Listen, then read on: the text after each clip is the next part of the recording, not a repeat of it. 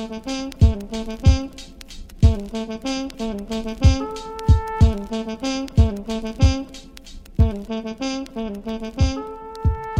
and welcome to the Hail Maryland podcast. I'm Varun Shankar. He's Jacob Steinberg. We're both podcasters for WMUC Sports, and we're here to preview Maryland's Week Two matchup against Minnesota. So this is going to be a game on Friday night on ESPN, a homecoming game. It's a huge deal. And we're, you know, this is a, this is a pretty important game for Maryland. Jacob, how are you? I'm doing well, thanks, Varun. I'm really excited for Friday. This will be the first game I have covered in person since March 8th, so I'm definitely excited to be back in a press box covering a live sport again. Can't wait. Yeah, it should be great. Uh, before we start, we love the support we've been getting from everyone. Please, if you haven't yet, rate, review, and share the podcast. If you leave a five star review and add in a question you have, we will read the review on the air. So please review the podcast and we'll shout you out and answer any questions you have. Uh, let's start with the injury report. There was two injuries that Locksley talked about. Do you want to quickly go over them? Yeah, linebacker Durell Nchami, who tore his ACL last season, suffered a lower leg injury against Northwestern last Saturday. The team has not divulged exactly what the injury is, but they have said that he will be out this Friday against Minnesota. So that's a key loss for Maryland. He's one of their younger uh, linebackers. He's definitely one of their better pass rushers. So the Terps are definitely going to need a committee to make up for Nchami's loss. Yeah, in addition, Tayon Fleet Davis is still he said TBD for this game just because of the off the field issue. So those are the only two things that Locksley specifically mentioned in terms of players who might be unavailable. Uh, what else did he say during the availability? We talked to him about like an hour and a half ago. What did he say anything that really caught your eye? Because I've got a couple of things. Yeah, two big things that really caught my eye were last week after the Northwestern loss, giving up 325 rushing yards. He talked about after the game how gap control would be really important defensively. And I asked him if he's seen improvement in that area. And he talked about how he has. He said it's been a heavy point of emphasis from defensive coordinator Jon Hoke and the defensive line coach. It's been something that they've put a lot of time into this week. And that's definitely something that they're trying to improve for Friday's game. And the other thing that stood out to me was I asked Coach Locksley about Mohamed Ibrahim, Minnesota's starting running back, and he talked about how Ibrahim both has deceptive speed and he's also a really physical downhill runner. His pad level is excellent. Coach Locksley talked about, and he's a local kid actually. I, I hadn't realized, but he went to Good Counsel High School in Maryland, so it's kind of a homecoming for him. He also went to high school with Maryland linebacker Ace Eley, the starting linebacker, so they know each other really well. So I'm really intrigued to see Mohamed Ibrahim this week against the Maryland defense and how they respond because if they're going to win this game, they're going to need to. Yeah, for me, it was actually something that isn't going to be on the field. We saw it today with uh, Wisconsin, obviously. Uh, so they had a bunch of positive tests, and so their game against Nebraska has been canceled. So it's just going to be it's not a forfeit either; it's just a no contest. So I asked Locksley if that's changed any way. He's talked to his team about the pandemic, and the way he talked about it was, I mean, they've been taking it seriously already, and like he said, his direct quote, "We're not out of the woods yet." So they've been really diligent. So this is such a weird season, right? We don't really know. I mean, one of the issues with the Big Ten starting late was that they had eight weeks and there's no time to make anything else up. So if you have a game like what happened between Wisconsin and Nebraska, it's just not going to be played. So I mean, it's it's a weird year, man. Like I I don't know how else to say it. Yeah, no, 100%. It definitely is a weird year. And just I want to go over the Big Ten policy a little bit for our listeners that might not know. So, the biggest thing is if a player or tests positive on a team, they need to, they are not allowed to participate for a minimum of 21 days. And they also need to go a cardiac exam after because there's been previous links in some college students to uh, myocardiopathy, which is a cardiac issue related to coronavirus. So they're trying to ensure the safety of the collegiate athletes. But as Varun said, Wisconsin had a little bit of a breakout. And when that happens, the team needs to isolate and stop practices for a minimum of a week. So that is what Wisconsin is currently doing right now. As and that's why their game, as Varun said, is canceled for this Saturday. Yeah, one thing, you know, we've seen the the links between the heart issues and COVID seem to be a little bit less serious than before, but it's still obviously we've seen in so many different sports the issues that can come with you know these elite athletes even if you know it's not simply a case of recovering or dying it's really a case of even if you recover there can be some long-term effects. I and mean, we saw eduardo rodriguez on the red sox. He got covid and due to the heart issues that followed for like six months he wasn't able to go on a treadmill right? So there are long-term effects that come with this that really need to be weighed so, I mean, uh, obviously, first things first, everyone's got to stay safe. I did find it interesting that the requirements for a game to be canceled for the Big Ten, the automatic cancellation is that you need to have a COVID 19 positivity rate on the team of at least 5% and a population in the neighboring area positive rate of 7.5%. Now, that did not happen for the Wisconsin Nebraska game, but I think basically what they said is if officials inside the school deem it, find that the situations mean that there shouldn't be a game, then the game will be canceled. And it looks like it's going to be a no contest instead of a forfeit, which I found interesting. Obviously, Nebraska fans aren't too happy about that. Yeah, definitely. Well, not only did a lot of Wisconsin players get infected, but also their head coach, Paul Chryst, did as well. And we saw last week Purdue head coach Jeff Brohm had contracted coronavirus. Luckily, he's recovered now, but he wasn't even able to cut to coach for the team from home. So not only was the Wisconsin program impacted by the players getting it, but their head coach as well. And I know that that greater Madison area in Wisconsin, that neighborhood is being particularly hit hard by COVID right now. So it's really unfortunate, but I can't say I'm really shocked considering what's going on outside of the University of Wisconsin campus right now. All right, so we're gonna make a quick heel turn now. Obviously, obviously COVID is much bigger than football, but we're gonna try focusing on the game now it's a big game for Maryland, right? They're 0 1 after a really demoralizing loss. They lost by 40 points to Northwestern, a team that many thought they were going to be able to hang with. And now they're going up against a team last year that went 11 and 2 and was one of the biggest surprise and pleasant surprises of the Big Ten. How big of a game is this for the Terps? Yeah, it's a monumental game, as you said. Not only is it not only are they 0 1, but they're, it's also their home opener. I know there isn't going to be fans there, but I'm sure the Terps are still going to be amped up and excited. It's a big game for Minnesota as well. They just came off a 49 to 24 loss against Michigan at home. I'm sure they're playing pissed off. I'm sure Maryland's going to come out pissed off after the way they played last week. So I'm really excited to see how this matchup plays out. And if Maryland isn't able to win this game or Minnesota, which either whichever team loses, starting the season in an 0 2 hole in an eight game regular season is definitely a tough road to come back from. Yeah, uh, I just think. All right, you know what? We'll get to the conversation. I was gonna, I was gonna say we'll get to it in one of our. Let's, we'll get it. it's gonna be in one of the keys of the game. So let's start with that, Jacob. What's your first key for Maryland winning this game? My first key for Maryland winning this game is very simple: win the turnover battle. As you as we talked about in the last episode, and you touched on particularly, Maryland's turnover differential last game against Northwestern was minus four. If they want to have any shot of winning this game, they need to have a positive turnover differential. They need to be able to force turnovers, but they also need to protect the ball as well. Coach Locksley talked about all week how they need to get more pressure on the quarterback, and that's definitely going to be a big emphasis for them. And one of the best ways to get turnovers is to put uh, pressure on the quarterback. And for Maryland offensively, Taulia just needs to learn to not force the ball downfield, take what the defense gives him. And if Taulia and the defense can do that, I think Maryland has a shot in this one. Yeah, I mean, if you look last week, Minnesota, they had two turnovers against, I mean, their quarterback alone had two turnovers against Michigan. So we there, there is a formula to beating this team. And obviously, Michigan is really, really talented, obviously, but uh, they won the turnover battle 2 0, right? And so that's going to be big for the Terps. My first key is they've got to give Taulia easy plays, Taulia easy plays, and make him a game manager so they can focus on the running game and take the ball out of the hands of this Minnesota offense. Listen, I'm as big a proponent of throwing the ball as ever, but unless Taulia really rebounds after really shaky and just bad Northwestern game, there are you have to make sure that he's just managing the game and keeping the offense on schedule. He can't turn the ball over. You can't have turnovers or killers, right?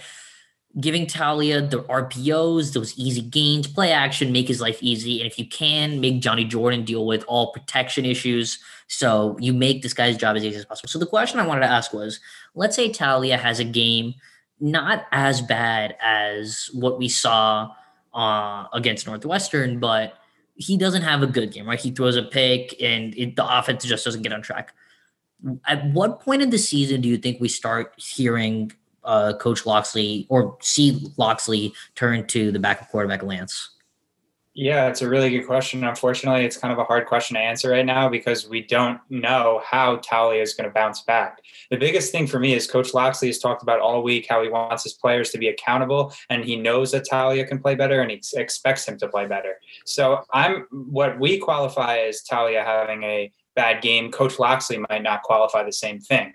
So for me, the biggest thing is I don't think even if Taulia struggles this week, again, neither Varun or I is saying he's going to, but if he does struggle, I still don't think that they're going to pull him because Coach Locksley has emphasized throughout the offseason, throughout ever since he named Taulia the starter, that they are committed to him. The starter has a long leash, that Taulia is a student of the game, that when he makes a mistake, he learns from it and does not make the same mistake again. Wow, that's all nice to say if it doesn't happen in actuality and Taulia continues to make mistakes, it's definitely going to be something that Coach Locksley and his staff are going to have to consider. But I would I would say fairly confidently, at least at least in my opinion, that if he does struggle in the next game, he will still be the starter week three at Penn State. I don't think it's going to happen against Minnesota. I don't think it's going to happen against Penn State. I think if you see it happen, it's going to be against Michigan State and longer. Uh, what's your second key to this game? My second key to this game is something I talked a little bit about earlier. Uh, earlier, stop the run. As I mentioned, Mohamed Ibrahim, Minnesota's running back, is one of the best in the Big Ten. He's a physical runner. He has deceptive speed, as Coach Locksley said. And Minnesota has one of the best offensive lines in the conference. They want to run the ball. They want to run the ball down your throat, and they're not shy about it. Head coach PJ Fleck it prides himself on being able to run the ball successfully, despite Minnesota's 24 points last week and generally not too much success offensively. They were able to run the ball really well. Mohamed Ibrahim did run the ball really well. That's kind of what happened once the game got out of hand. They had to throw more. And Minnesota does have really talented weapons as well. Quarterback Tanner Morgan, wide receiver Rashad Bateman. But I think if Maryland has any shot of winning this game, they're need they're going to need to, excuse me, limit the success of Mohamed Ibrahim and not let him beat them. Yeah, mine is kind of similar. My second key take away their playmakers. That's two guys really, Rashad Bateman and Mohamed Ibrahim. If you can get to them and really, you're never going to take them out of the game, right? But this is something that in the pros you see a lot with Bill Belichick. What does he do when he's designing a defense against one of the best offenses? He looks at okay, who's their number one guy? How do we take him away? How do we? You do whatever you need to do that, right? if you need, like Locksley said today, they're probably going to need to bring a safety over on any side Bateman's on. You have to do that. He's that good of a player you have to make sure that he doesn't beat you. If he goes off for 150 yards, I mean, that's it. You cannot allow that to happen because Tanner Morgan, he's a great quarterback. He also struggled last week.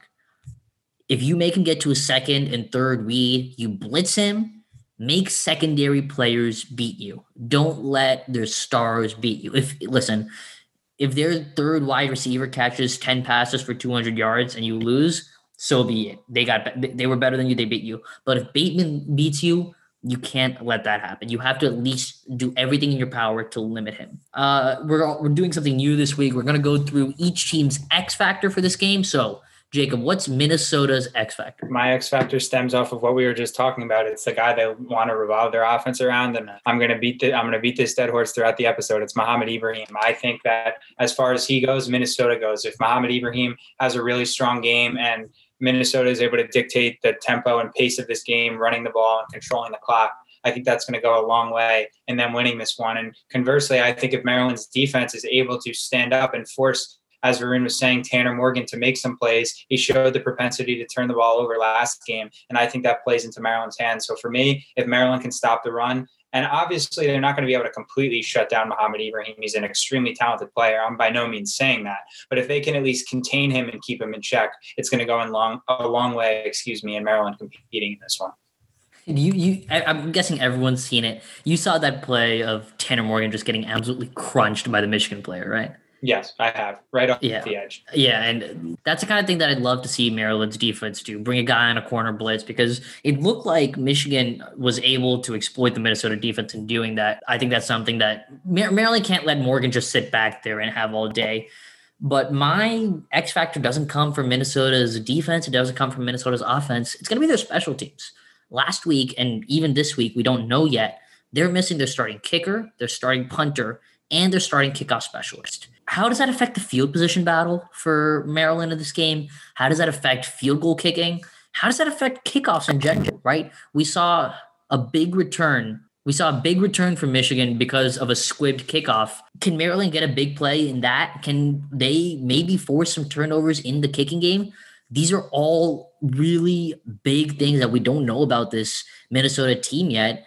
And in a, in a game where Maryland's going to be an underdog, I think this is a situation where they can really exploit that advantage. Yeah, I think that's a really good point. Obviously, you and I know well as big football fans, but there are three phases of the game. There's yeah. offense, there's defense, and you cannot forget about special teams. I mean, look at the NFL last week. The Pittsburgh Steelers and the Tennessee Titans. The Titans drive down, they have a chance to tie the game and go into overtime, and their kicker, Stephen Gostkowski, misses a field goal and the game's over. We see it happen all the time in football, especially in college where kickers struggle more notoriously than the NFL. It's definitely something to look out for. And if Maryland's defense is able to come up with some red zone stands and they force Minnesota to kick field goals instead of scoring, scoring touchdowns, excuse me, that's going to be a key area. And if they can do that, as Varun referenced, with their struggles on special teams, it'll go a long way in helping Maryland compete and potentially win this game. What's Maryland's X factor for this game? My, my X factor for Maryland, I'm going to go with another player. I'm going to say Ace Eley the linebacker. Ace is the tone setter along with Chance Campbell for this defense. As I referenced earlier in the episode, he played in high school with Mohamed Ibrahim.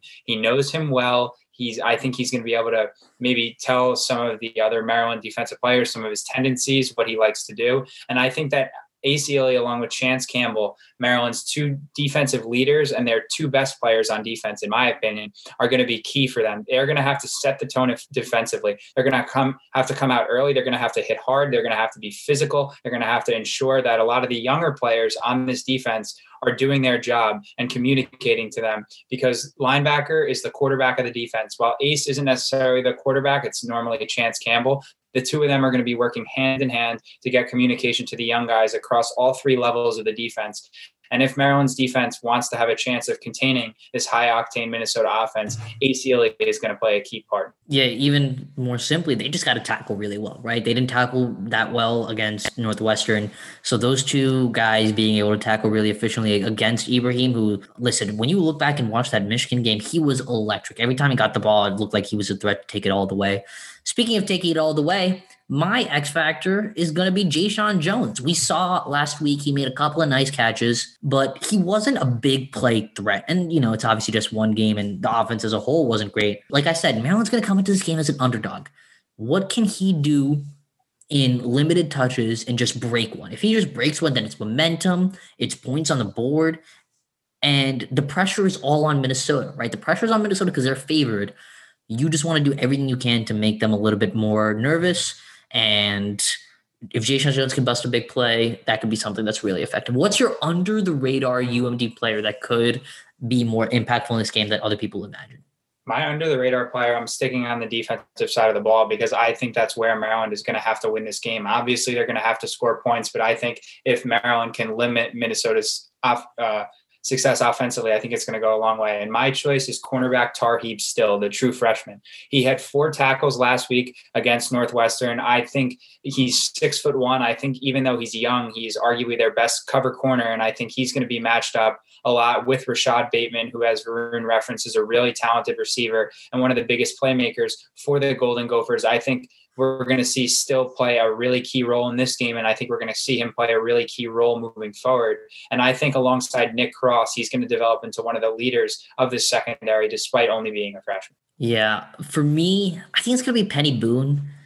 I don't exactly know why yet, but I think Maryland's gonna have to run the ball to win this game. And I, I, like Jake Funk a lot, but I think Peny Boone is a short yardage, especially like just like a pure power back guy. I mean, he's huge. That dude is massive, and he looked pretty effective running the ball against Northwestern. So I think he's a guy who could just eke out some yards and the tough yards that you need to win football games. All right, now let's give our game predictions. We're going to give our score predictions, and then we're going to do some over unders, a gimmick that we uh, took from the Washington Football Talk podcast, which both of us listened to, which is funny. But uh, let's start with our uh, game and score predictions.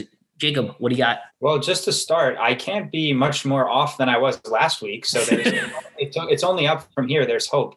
I, in case anyone forgot, my score prediction for Maryland last week was they would win 31 27. So I was clearly a mile off. But for this game, I'm going to say the Golden Gophers win 34 to 24, which does mean that Maryland covers because they are 19 and a half point underdogs. So you could take some solace in that if you're betting on the game. But I think Maryland's going to be able to keep it close for most of the game. I think that they're going to play energized in the fact that it is their first home game, even though there's no fans. But ultimately, I think that Minnesota's offense has too much firepower for them to keep up with. And I think that they're going to pull away in the fourth quarter. You're a little bit more optimistic than me, even though I was wrong last week, too. I said it was going to be 28 27, I think. I've got 42 21 Minnesota. I don't think the Terps cover. I just think there's a talent difference here that we're gonna see throughout like at the end of the year when we look at their records. It's good. Like we, the Northwestern game really made me reevaluate what I thought about this team. And unless Taulia has just um like an exponentially better game than he did against Northwestern, 42-21 might be too kind to the Terps. Let's do our over unders now. All right, let's start with the guy I just talked about, the quarterback Taulia. Touchdowns over under. What do you? Oh, we have 1.5. What do you got? I'm going to go under on the 1.5. I do think Taulia is going to have a touchdown. I think he's only going to have one, though. I think, like you said, I think if Maryland's going to win this game, they're going to need to be more reliant on their rushing attack, which goes into the next over under that we have. But I'll let Varun pick his choice for that first. Yeah, I'm going to go under as well. I'm keeping track of these on a notepad so we can look back on them later and, you know, just kind of keep uh, keep track of who's doing better. But I'm going to go under as well because I think they're going to be running the ball a lot. I think they're going to take the ball out of his hands. And I think Minnesota's defense is kind of, it's not good, but I don't think it's bad either. And I think we saw last week that this is an offense that might struggle a little bit early in the year and maybe even beyond. So until Taulia shows it to me that he's better than what we saw against Northwestern, I, I obviously don't think he's going to play as badly as that. Day. I think that's about as bad as a quarterback can play. But throwing for two touchdowns or throwing for one and running for another, I've got to see it before I say that he's going to go over that. Then we've got Maryland combined rushing yards 120.5. So this is every one of the team from quarterback, receiver, running back. I'm going to take the over in this one. Maryland had 86 rushing yards against Northwestern last week. I agree with you. I think Peny Boone showed some signs of optimism late. Jake Funk had some nice early runs. And I do think collectively, if you asked me, Jake Funk or Peny Boone 100 rushing yards on their own, I definitely would not say yes. But the fact that it's the team, I think Taulia might use his legs a little more this week if he's given that room, considering Coach Locksley talked about he needs to take what the defense gives him. So I, I would be surprised if Maryland finishes with around 150 rushing yards combined this week. So I'm going to take the over. I agree with you. I think they're actually going to get some yards on this defense, especially after last week when Minnesota gave up 265 to Michigan. But I think they're going to have to like, I think they're going to be behind. And so I think that's going to take them out of their game plan to run. And so because of that, I'm going to go under. So we're going to split here. I'm going to go under. You're going to go over. Let's move on to the next one. You got UMD team sacks, and we got the number at 1.5. I'm going to say under, but if Maryland wants to win this game, they need this number to be over they need to get a lot of pressure on the quarterback because, as we've talked about throughout this episode, getting pressure on the quarterback is a great way to cause turnovers. Maryland did not have any sacks last week against Northwestern, and they lost one of their better edge rushers in Durell Nchami. So I really don't have much faith in that defensive line group. I'm going to take the under, but like I said, if you're a Maryland fan, you better hope that this is over this game. See, I'm gonna go over here, which is weird because I've been kind of I've been going under all the way so far. I think it's gonna be over just because Minnesota's missing two O linemen. They're missing the right side of their offensive line right now. We don't know if they're gonna play yet, but if even one of them is out, I think Maryland's gonna come with a lot of blitzes in this game. I think they're gonna be really aggressive out of the gate, and I think Tanner Morgan really struggled against Michigan in terms of pocket awareness. So that's something where I think Maryland could really exploit that. And you only need two sacks for this, right? If he slips and falls, that's one right there. So I'm gonna I'm gonna pray that he they go over. But this is this is kind of a this is this is under the assumption, hopefully, that they blitz a lot because I, I don't think you can sit back and let Morgan cook you up. I think you've got to I think you've got to uh, send the pressure after him and make him really uncomfortable back there. Uh, we've got Rashad Bateman receiving yards, 70.5. Man, this, this, this number is low. Should we increase it a bit? This feels low. I would I was going to say, I feel like I was going to say, I feel like it might honestly be a little high because if oh. the game flow goes like we said, and, and and Minnesota gets up early, they might need to not throw the ball as much. That being said, I'm still going to take the over in this just because of Bateman's sheer size and just how athletic and what a physical receiver he is. I mean, we saw compared with Tyler Johnson, who's now in the Tampa Bay Bucks last year, and both of them were for now paired together. And I think that he's going to continue doing that. And that being said, even if uh, Bateman does get over 70 yards, I don't necessarily think that that's like the worst thing for Maryland because he is such a talented playmaker that he is going to get his no matter how much uh, strong defense Maryland plays against him. So I'm going to take the over in this, but I, it wouldn't shock me honestly if he goes under, considering like we said, Minnesota might establish an early lead and then just be able to run away with it. I am smashing the over on this one. I don't think it's gonna be close. I mean, Bateman is so good. You watch him; he's so smooth in the way he gets in and out of his routes. That play he made against Michigan on the deep ball, where he just pushed the corner to the side. I mean, that's inc- that's that was so good. He's he's dynamic. He's gonna break a big gain, and he's gonna be a consistent playmaker that Maryland has to account for. So unless unless they're triple teaming him, I don't see any way that he doesn't go over in this. Uh, last one here. Oh no, sorry, second to last one. Mohamed Ibrahim, you rushing yards, 100.5. This is this is for me the the mortal lock of all of these. Give me the over. Just uh, I'm going to go with the rationale that you used. Until Maryland's defense can show me that they've improved with their gap control, I'm I'm, I'm not really going to have much faith in them stopping the run. Granted, if Mohamed Ibrahim still rushes for a little bit over 100 yards and generally Maryland's defense does a strong job of not allowing him to make big plays. That's a huge win after their struggles defensively last week. But I still think Ibrahim gets his. He's such a talented runner. He's physical. He's smart. He's experienced. I'm going to take the over him. Yeah, I'm going to go over as well. I think he had 140 against Michigan, and they were down for a lot of that game. So, in a situation where he's just going to be able to eat into this defense as they're trying to run out clock, I think he's going to go over easily. And the last one, we're going to go, I think every week we're going to go with just kind of five pretty serious ones, and then we'll go one kind of just fun one. Shots of Mike Locksley on the sideline looking just absolutely exasperated. Uh, we've got the number set at 2.5. Listen, it was I, I, was we were both watching the game on TV, so I'm gonna I'm gonna be the one judging this. I'll go off the TV copy. Um, he was just they would cut to him after every single Taulia interception. They would cut to him, and he would like you, he's wearing a mask, so you can't see his expression, but he was giving like the eyes, like, "Are you kidding me, man? Like, really?" It would, like it was sad to see, but it was also kind of funny to see. I can't lie. So I'm gonna go over there. What are you saying? Yeah, you're gonna have to keep me updated because I'm gonna be in the press box, so I'm not gonna be able to tell. So I'll be texting you throughout the game. You got to let me know if they uh, show some of those shots on the television. But I'm gonna go contrarian here because I want to be a little different in our picks. I'm gonna say under. I'm gonna say that there's only two. I'm, I'm going to take the underside of it. I think that there will be a couple shots of Locksley looking frustrated, whether it's after a uh, Minnesota big play or after a Maryland turnover. But I would be shocked if this is under two and a half, but to be contrarian, I'm just going to go with it. And I'm going to say there's only two shots of him looking exasperated. All right. Sounds good. So this is going to be a weekly segment. Now we'll recap all of this after the game. So the game's on Friday, I think 7:30 on ESPN. It's a homecoming game. It's going to be I think it'll be a pretty fun game, even if I think there'll be more points scored for Maryland than, than three at the very least. Uh, we'll be back this weekend at some time. We might bring on a guest, hopefully.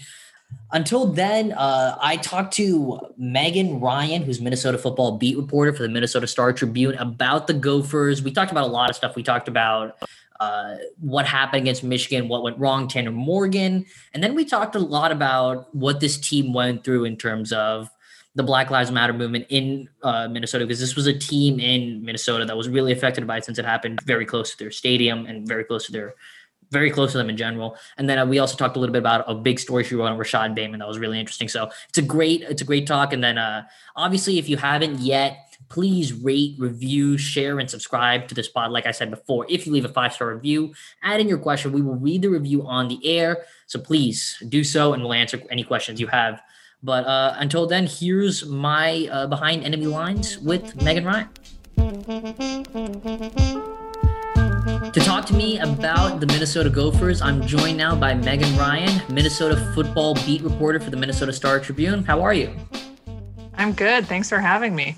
Yeah, of course. You know, I want to start by talking about M- Minnesota just as a whole because this was a team that had a breakout season last year under PJ Fleck, and they came into this year with a lot of expectations. Big opening game against Michigan, and they got crushed. What happened? What went wrong? You know, that's a good question. Um, I'll, I might be easier to list the things that went right because there was a lot of things that went wrong and there wasn't a lot of things that were good. Um, you know, I think what it's hard. Like last season, if I look back at the Gophers, um, it took them like they're all three of their non-conference games they looked not great and they were able to kind of eke out wins at the end but there was a lot of lessons learned in that so that when they started the big 10 season is when you really saw them take off so if if there's anything really that I've learned about this team is that they they kind of need a couple games to ramp up. And in a normal year, that might not be a problem when you're you know playing non-conference FCS or whatever opponents. But uh, in a in a year like this where it's a nine week nine game sprint and you're starting right off with a team like Michigan, uh, there's just not a lot of margin for error. And unfortunately, the Gophers needed some of that. Um, not only just from a, a comfortable standpoint of you know getting back into the groove of a game, but you know they were missing a bunch of people whether it was from injuries or you know presumably covid they're not really saying that's what it is but you know they were missing their kicker and their punter, which their special teams unit is not good to begin with. Like they've it's been not good for a while. Um, and then they were missing those two number number one people. Um, yeah, well, actually, they're missing their kicker, their punter, and their kickoff guy. So they're missing all of their their starters there, um, which is a problem. So that really put the defense in a tough spot, not having those guys. And then the defense uh, was missing one guy, one main linebacker from injury. So then they have a, fr- a, true freshman starting at linebacker, but also they just had a, a, in general a lot of new starters, a lot of young players. Um, so that was hard. You saw a lot of miscommunications on that side of the ball, um, not quite being in the right position, and them trying to scramble at the line of scrimmage to figure it out. And um, on the offense, I think the toughest part was the offensive line. They were missing their whole right side of that with Daniel Faalele and Curtis Dunlap Jr. out. Um, and then you saw the product of that, which is that Tanner Morgan got sacked five times. And, uh, you know, th- there wasn't a lot of time for him to make decisions because he had, you know, people blitzing him all the time. So, yeah, it, it, it was a rough game for sure. And I think, you know, for the first three minutes, they looked pretty good when they had the stop and then they blocked the punt and then they scored. Uh, but after that, it kind of the wheels fell off and it got really out of hand towards the end. So, yeah, it'll be interesting this game for sure because they've only got you know one less day to to prepare uh, for Maryland than they usually would. So it'll be interesting. Yeah, they talk about complementary football all the time, how the offense needs to help the defense, the defense needs to help the special teams, and everything goes. Yeah, this game, everyone just failed each other. So that's how you get to, you know, the defense, especially, they gave up 256 rushing yards, three touchdowns. Was that a scheme thing? Was that more the players were out of position? Was that just Michigan's really good this year? Um, you know, I think it may be a little combination of everything. I mean, I wasn't expecting Michigan to be offensively as good as they were because they had, you know, Joe Milton as a new starter and he was a little bit unproven, though I think I think he did very well.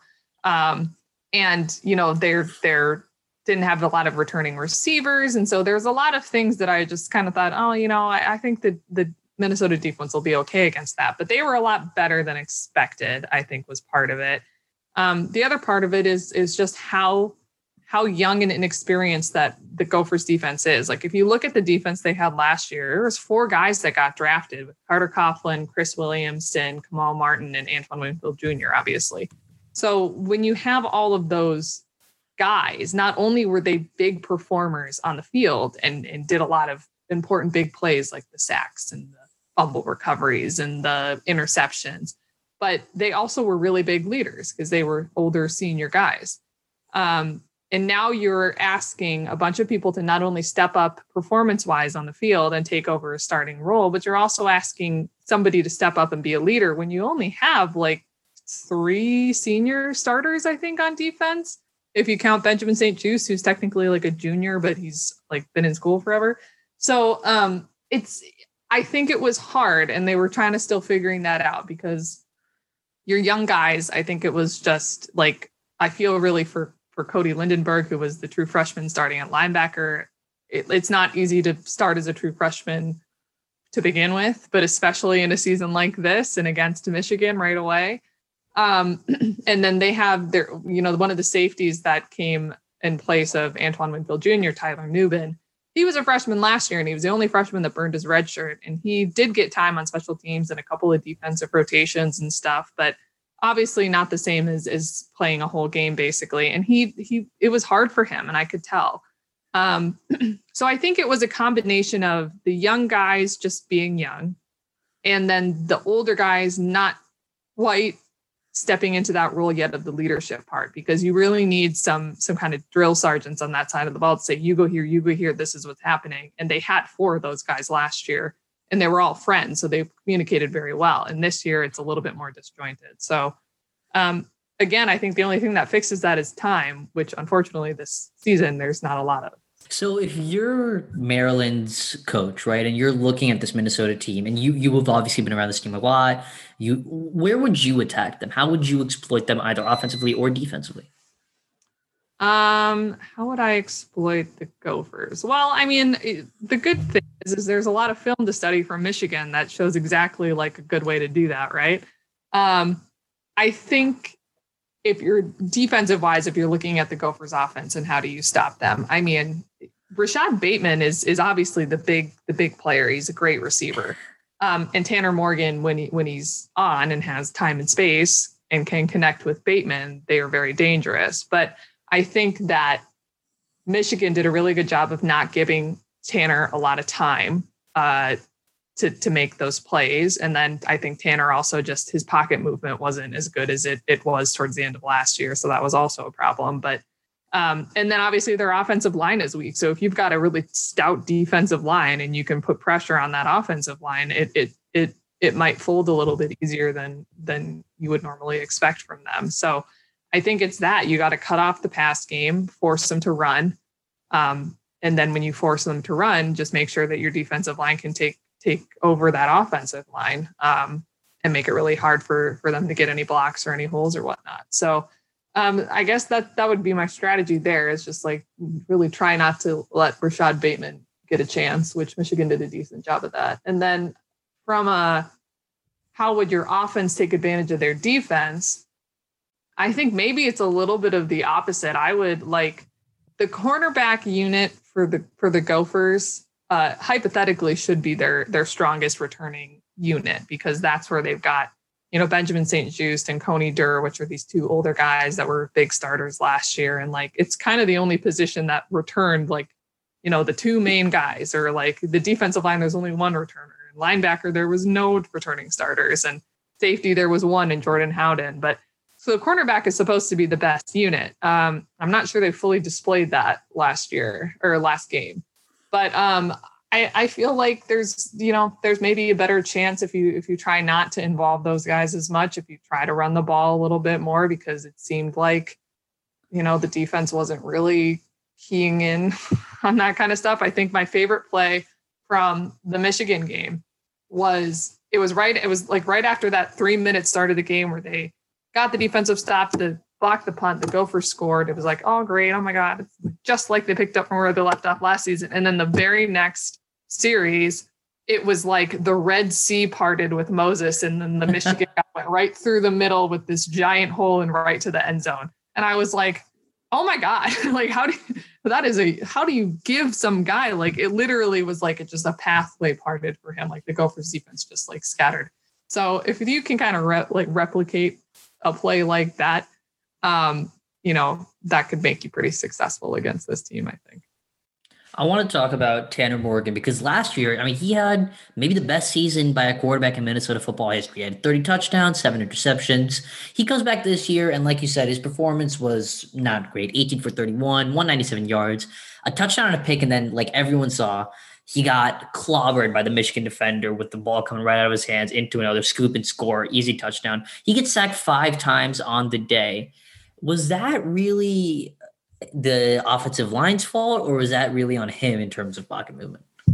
Well, if you ask Tanner, he would say it's all his fault. He's he's he's a big martyr. God bless him. He's a he's a great kid, and I think he tries really hard to take responsibility for this team because he he considers that you know he's the quarterback. It starts with him. It's his team. He needs to be the leader and take the responsibility. So that's what he said yesterday when we talked to him was, oh, it's, you know, I gotta, I gotta do better and all this stuff. And then when you ask him about like, you know, how was the O-line or how was the ground game? He's like, oh, it was great. They were great.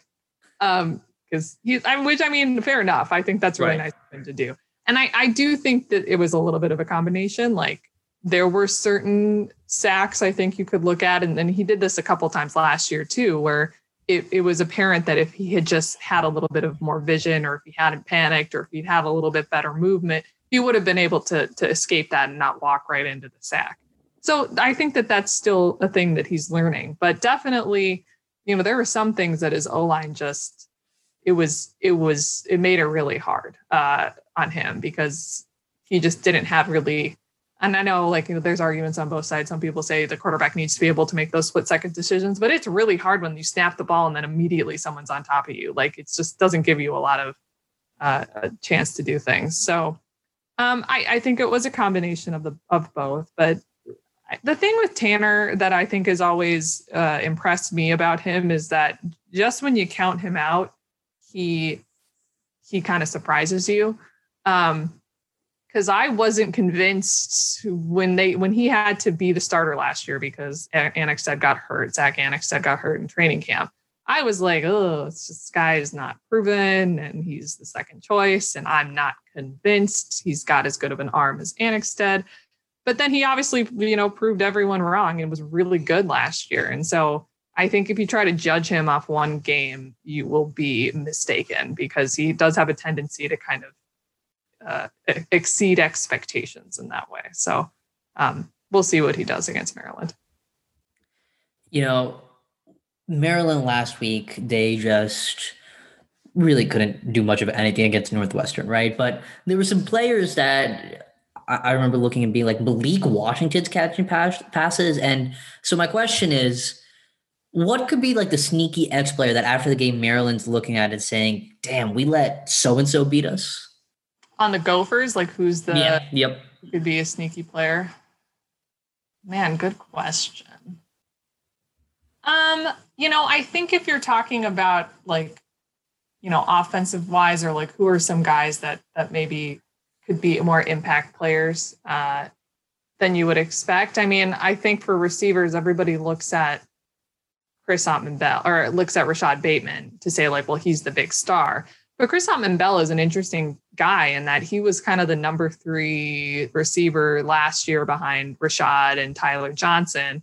And obviously those two took, you know, most of the attention. And then it would kind of be one they one team would double team Tyler and then Rashod would have the big game. And then the next team would double team Rashod and then Tyler would have the big game. And then Chris kind of was in the background lurking, and then he'd every now and then come up with a big play, uh, you know, when people weren't expecting it. Like I think the big one was against Fresno State last year. He had the overtime forcing touchdown uh, at like the last second. So I think that he's a guy that again, you didn't. I think he caught one pretty big pass from from Tanner against Michigan, if I remember correctly, but you know, wasn't he wasn't really it wasn't as big of a factor maybe as we were expecting. And so I think that he's a guy that still is maybe a little bit overlooked, especially compared to Rashod.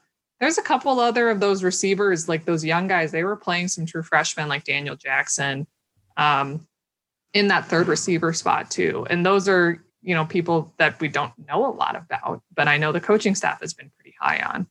Um, so those are kind of interesting choices too. And I mean, I don't know. I, Mo Ibrahim's not a he's not a secret by any means. He's their number one back, but I think, you know, of anyone, I thought that he did decently last game against Michigan um, because he just runs so hard. And that's what I always have admired about Mo. Like he is, it's so funny. You look at him compared to, you know, Tanner Morgan's not a tall guy, but like you look at him compared to Tanner and the O line and stuff, and he just looks like this little like nugget. He's so strong. Like, and he he gets extra yardage after you know after contact on the regular. Um, and so I'm I've always been impressed with with what he is able to do given you know maybe not having the best hole from the offensive line or you know whatever like I think he is able to turn a lot of nothing into a little bit more of a something so uh, I'm kind of excited to see how he progresses this season. All right, before I want to talk about some more like serious and bigger things surrounding this uh, this Minnesota team, not necessarily related to football. Before that, what's your prediction for how this game goes? Could this be a trap game for Minnesota? Because you know. um, yeah, I don't. I don't think it's going to be a trap game, but it could be. Who's truly who's to say? I, I think that was. That's why it's a trap game. I know everybody's asking me, you know, my predictions and stuff, and I'm just like, nothing surprises me anymore because this year has been so chaotic and random and like horrible on a lot of levels that like Rutgers could win the Big Ten, and I'd be like, seems right. Um, so I don't know. Uh, and I, I kind of think in general, predictions are just like a shout into the void, just like a, a useless, just trying to figure out an unforeseeable future. But I, I do think that the Gophers are going to win this game. Um, I do think it's kind of exciting that both these teams are coming off of some pretty bad losses, right? And so there's a little bit of a redemption factor there for both. I think there's maybe a little bit of an unknown with the Gophers being that uh, you know they this is their first road game in the COVID era, right? So playing yeah. opponent stadium that they're not familiar with, and well, I guess they've, they've actually played Maryland a fair amount, but um, you know maybe they're not as familiar with, and there's no fans, and you know is it going to be weirder traveling when you know there's not anybody, you know there's nobody in the hotel or who knows like all those things are kind of interesting. So uh, I think I there are some leveling of the playing field, but I kind of expect that the Gophers will probably be be ready to to get the embarrassment of Michigan behind them. So this is kind of a good enough opportunity as any to make that happen. I want to quickly switch to talking about some more serious issues. Obviously, being in Minnesota, these players were extremely close to what happened in the summer with George Floyd's death and the protests and civil unrest that followed it seems like it really has been something that's deeply affected these players and the coach, uh, PJ Fleck. And as someone who covers them, how do you see its impact on the team and how they've handled and what they've been trying to do? Well, I think it affected it affected the team a lot, um, just like it kind of affected everybody in the nation um, a lot. It was it was such an interesting time just to like be like I'm from Minnesota and obviously I live in Minneapolis and a lot of these guys were here at the same time too. And so it was just so surreal to see something so horrible like that happen here, you know, in a place that we all know so well. And then to see like not only the ramifications it had on this city, but but nationwide and that it's still having. Um, and I think for for the Gophers, I mean, I talked to a couple of players about a week after um, George Floyd was killed. And I think it was Seth Green, uh, Brevyn Spann-Ford, and Rashod Bateman. Because um, they had all been pretty vocal on social media about, you know, what had happened and their own personal experiences with racism and, um, you know, things that they were trying to do to help. And they had a couple of them had gone to the protests, the several of the protests that had happened around, or they'd gone to the, you know, memorial for George Floyd. Um, so I talked to them about it, and then um, you know they had shared some things, and then I think as the summer has gone on, it's just been slowly seeing what else they can do because I think that they've fully commanded their voice. Right, they're not afraid to speak out, whether it be on social media or or in talking to me, the media or whatnot. Like I think that they now realize that there's they have a platform and they can use it and they can say something that helps you know a cause that they're passionate about but now I think it's about implementing that into action. And that's been a little bit harder because of, you know, the COVID era. And there's just a lot of kind of hurdles there. But a couple of things they've done is I know Rashod, obviously, he's the big, uh, you know, agent zero is his thing. He changed his number to zero to, to symbolize zero tolerance for racism. And then I think that that's kind of picked up across a couple of other college football players. And I think even a high school in uh, in Minnesota kind of said they were going to do the same thing or wear at least decals on their helmet that supported that cause. So that's something that he's doing, which is big because he's one of the biggest names in college football this year. They started a program called HERE, which is helping end racism through education. Uh, and it's a program that a couple of the players on the team, the Seth Greens, the Rashods, the Coney Durrs, um, they helped kind of create this program with PJ Fleck, which is like basically amounts to a once a week or once a month meeting where um, they either are gonna or they're gonna talk about racism in some way. So I think the first meeting was anybody who wanted to get up and share an experience about racism um, could do that. And so they had, you know, I think Rashod was the first guy up, and he shared a couple of stories, and one of them was about how he dated um, a white girl in high school, and her parents didn't agree with her dating a black guy, and so like she, they had to hide it and how like messed up that was. But at the time, he didn't realize, and so you know he shared some personal stories, and there was white players and there was coaches, and all these people kind of shared different things of what they experienced. And then I think from previous or for the preceding meetings, they're going to um, they're going to have like lecturers or kind of guest speakers come in and talk about racism or the history of racism or like you know different things that maybe you didn't learn in school that have contributed to like how systemic racism has uh you know happened over time in this country. So it, i think that's really interesting and then something that you know i would love to be a fly on the wall for one of those because um that their that's their big thing is that education is how you end racism and this generation of the kind of gen z people. Um, you know they're a crew that asks why and they you know they want to understand what's going on and and you know this could be a generation that if they get the proper education and the proper tools could actually help end you know something that's been going on in our country for a long time. So that's kind of their philosophy behind it which i think is really cool. Um, and then i just think it depends like you know what are they going to do other times in the season? I know they've got different kind of decals on their helmet and stuff and you know we'll see at different home games if they do any more kind of you know proactive show but yeah i think that they've they've tried really hard to to bring some action behind their words and i think they're doing a pretty good job so far Bateman is really interesting to me because he's a guy, you know, he's a day one or day two NFL pick. He's one of the best receivers in the nation. You wrote a really incredible piece about how much he's changed, not only as a player, but as a person. I mean, he's a guy who opted out for the season initially because of COVID 19 and then came back. There's a lot going on with this guy outside of him as a football player. You wrote a really, really incredible story about his change. What did you see and what have you learned about him and his evolution from doing that story. Yeah, he's he is an interesting guy. Rashod is. Um, you know that story is funny that you mentioned because I had so many more grand plans for it, but this is inside baseball. Nobody cares about journalism. like I every every season we pick like one big off-season feature to do that we invest like a lot of time and resources in. So last year it was Tyler Johnson which was easier to do because he's just from North Minneapolis. But I went to North Minneapolis with him and I spent a lot of time there and then wrote this, you know, story about him. Um, that was one of my favorite stories I've ever done. And then for Rashod this year in March, I, I talked to the team about doing a story on him and I was going to go to Georgia with him. And, you know, then I was going to go, I like, cause I know Georgia is obviously where he's from, but then I know that Minnesota is a place that he loves too. So I was going to spend some time in Georgia with him and then some time in his favorite places in, in Minneapolis or in Minnesota with him and then like do this story.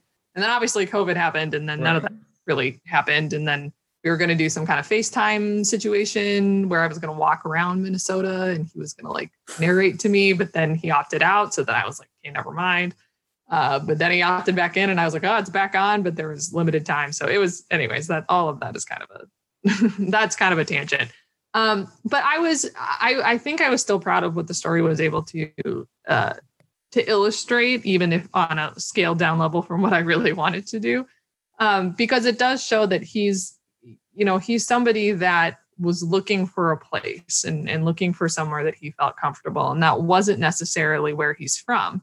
Um, and I think a lot of people maybe consider like, oh, well, it's home. That must be where like you love. But there are a lot of people that don't, you know, where they're from or where they're born is not you know the place that they're meant to be and so i think when he ended up here it's like a place where he really found himself um, not only from the standpoint of you know being more comfortable with his with his own race which i think in, in georgia he felt like he had to kind of look white or act white or hide his tattoos or things like that. And then when he came to minneapolis which is a little bit more urban obviously than his his town in georgia you know he saw things like interracial relationships and he saw his teammates be comfortable dressing how they want to dress. And i think that kind of helped him find himself in that way. Um, but then it also brought in this knowledge that he he realizes that not everybody feels like that because he didn't always feel like that. And so how can he help everybody feel this kind of comfort and peace um, no matter where they are so uh, he is a really interesting he's a really interesting guy um, and he's kind of a hard like I don't know. He's he's kind of a hard nut to crack because he's so I don't know. Sometimes sometimes he is so open and sometimes he's not. And it's just very interesting like what day you're going to get him because sometimes he's just like, you know, your regular college football player who doesn't really say a lot and you know, whatever. And then sometimes you get him like like, you know, I talked to him when he first opted back in and I just I think the question I asked him was like, "Oh, so, you know, when you were opting out, why did why did you decide to opt out?" And he was like, Oh, yeah, well, you know, most people don't know I had COVID. And I was like, Oh, so like then I'll drop kind of bombs like that on you. So he's he's he's very interesting because I think he's very like introspective and he he has a lot of things to say. And I think he knows when he wants to say them, um, which is kind of fascinating that he he has that kind of judgment or timing to know like when is the right time or who are the right people to hear this and stuff. So Um, he is a really interesting guy, and he has uh, he has two cats. That's a fun fact for everyone. He and his girlfriend. His girlfriend has one cat, and then he wasn't a cat person, but then fell in love with one cat. So then he adopted his own cat, and they're named uh, Tupac Shakur and I think Billy Rock. so they're they're cute. But that's that's your little fun fact about Rashod Bateman. It's a great story. Everyone should go check it out and all of your work at the Minnesota Star Tribune. Where can they find you on Twitter? Um, you can find me at the other Meg Ryan, which uh, for young people, I hope you still know who Meg Ryan is, but she was a very famous actress in the 90s, which is my. I, I feel like I know who it is. Was she in Top? Oh my gosh. Sleepless in Seattle. Okay. All right. I've heard of that movie. Oh my god, she's in a lot of iconic ones. But anyways, it's it's a play off that and it's my brand. You can find me on basically every social media under that. All right. You can find me at by Varun Shankar. Thank you so much, Miss Ryan. Thank you for everyone else. We'll be back with another episode recapping Friday's game against Minnesota sometime this weekend. Until then, this is the Hail Maryland podcast.